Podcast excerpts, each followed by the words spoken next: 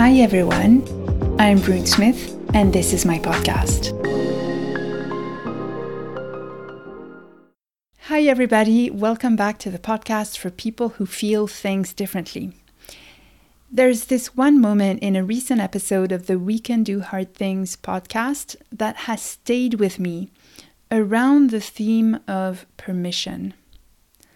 We Can Do Hard Things, if you're not familiar, is a podcast that is near and dear to my heart. It's with author Glennon Doyle, her wife and soccer icon, Abby Wambach, and Glennon's incredible sister, Amanda Doyle.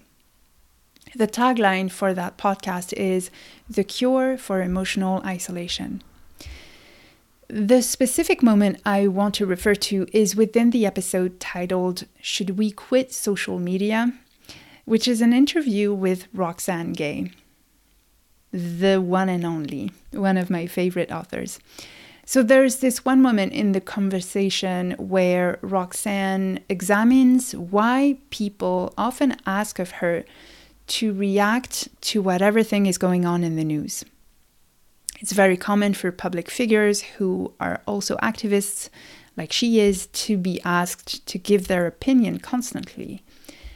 And she raises this interesting point. She says, quote, I always ask people when they ask me, why haven't you said something about X, Y, or Z? I actually ask, why do you want me to?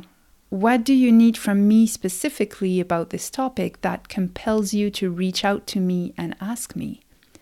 What are you looking for?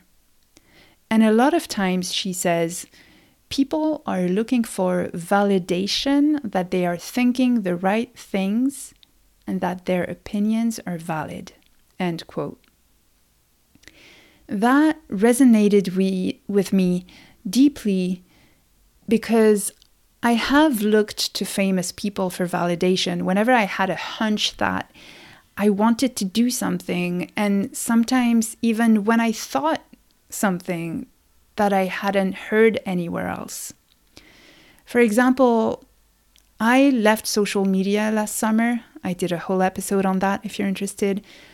But I had been thinking about it for three years until I actually did it. And during those three years, I'd been looking for examples of successful people who were living their lives outside of social media and conducting their businesses without social media. I found those people um, and those voices, including Cal Newport, the author of Deep Work and of the, I think, soon to be released book, Slow Productivity. And another person is Alexandra Franzen, um, woman I admire deeply. She's the author, she's an author and she's also an entrepreneur who among other things created created a, an amazing course called marketing without social media. So when we think of the fears that we have when we want to do the scary thing there are two components in there uh, when we look to other people for validation. The first question we ask ourselves is is the thing I want to do actually doable? Uh, we also ask ourselves, in what way is it doable and what will be the repercussions in my life? What is the field of possibilities if I choose to take the road less traveled instead of the well beaten path? And the truth is, oftentimes we can only see the possibilities once we are engaged on that less traveled road. Once we have taken the, the first small step, and then the second small step, and so on. And the second thing we ask ourselves when we are faced with something we want to do or say is will I be socially acceptable if I do this thing that no one I know is doing or saying this thing that no one I know is saying? Will I be rejected? And if so, how am I likely in my current circumstances and in my current emotional disposition to let this re- this rejection affect me? These questions are totally natural. But think about this. What if someone else, maybe one of your friends, maybe someone you just met at a cafe, what if that person is waiting for you to say the thing? What if that person is waiting for you to share with them this quote unquote odd thing that you did? And to give them permission to do or say something that they've been scared to do or say. So, what if instead of waiting for permission to do or say the thing, we focused on giving someone else permission? The way to do that is to go ahead and do or say the thing that we haven't seen reflected anywhere else. It is generous. It's generous to be you and no one else to stop deferring to everyone else for authority.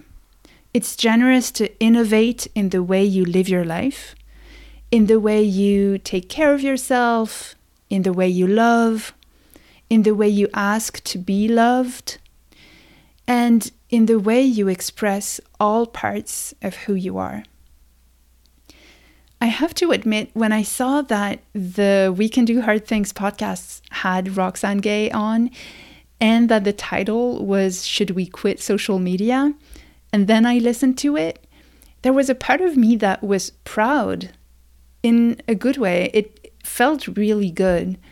I was proud that someone I look up to and have huge regard for, namely Roxane Gay, was considering doing the scary thing that I did, namely leaving social media. Now, I'm not comparing myself to her by any stretch of the imagination.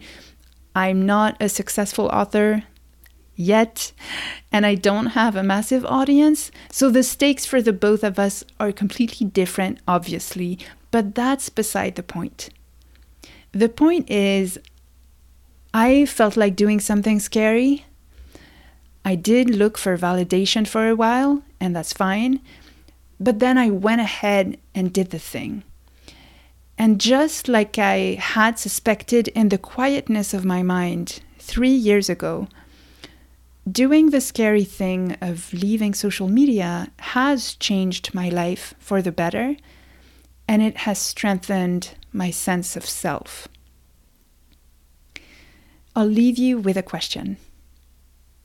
What is one thing in your heart that you've been wanting to do or to say out loud?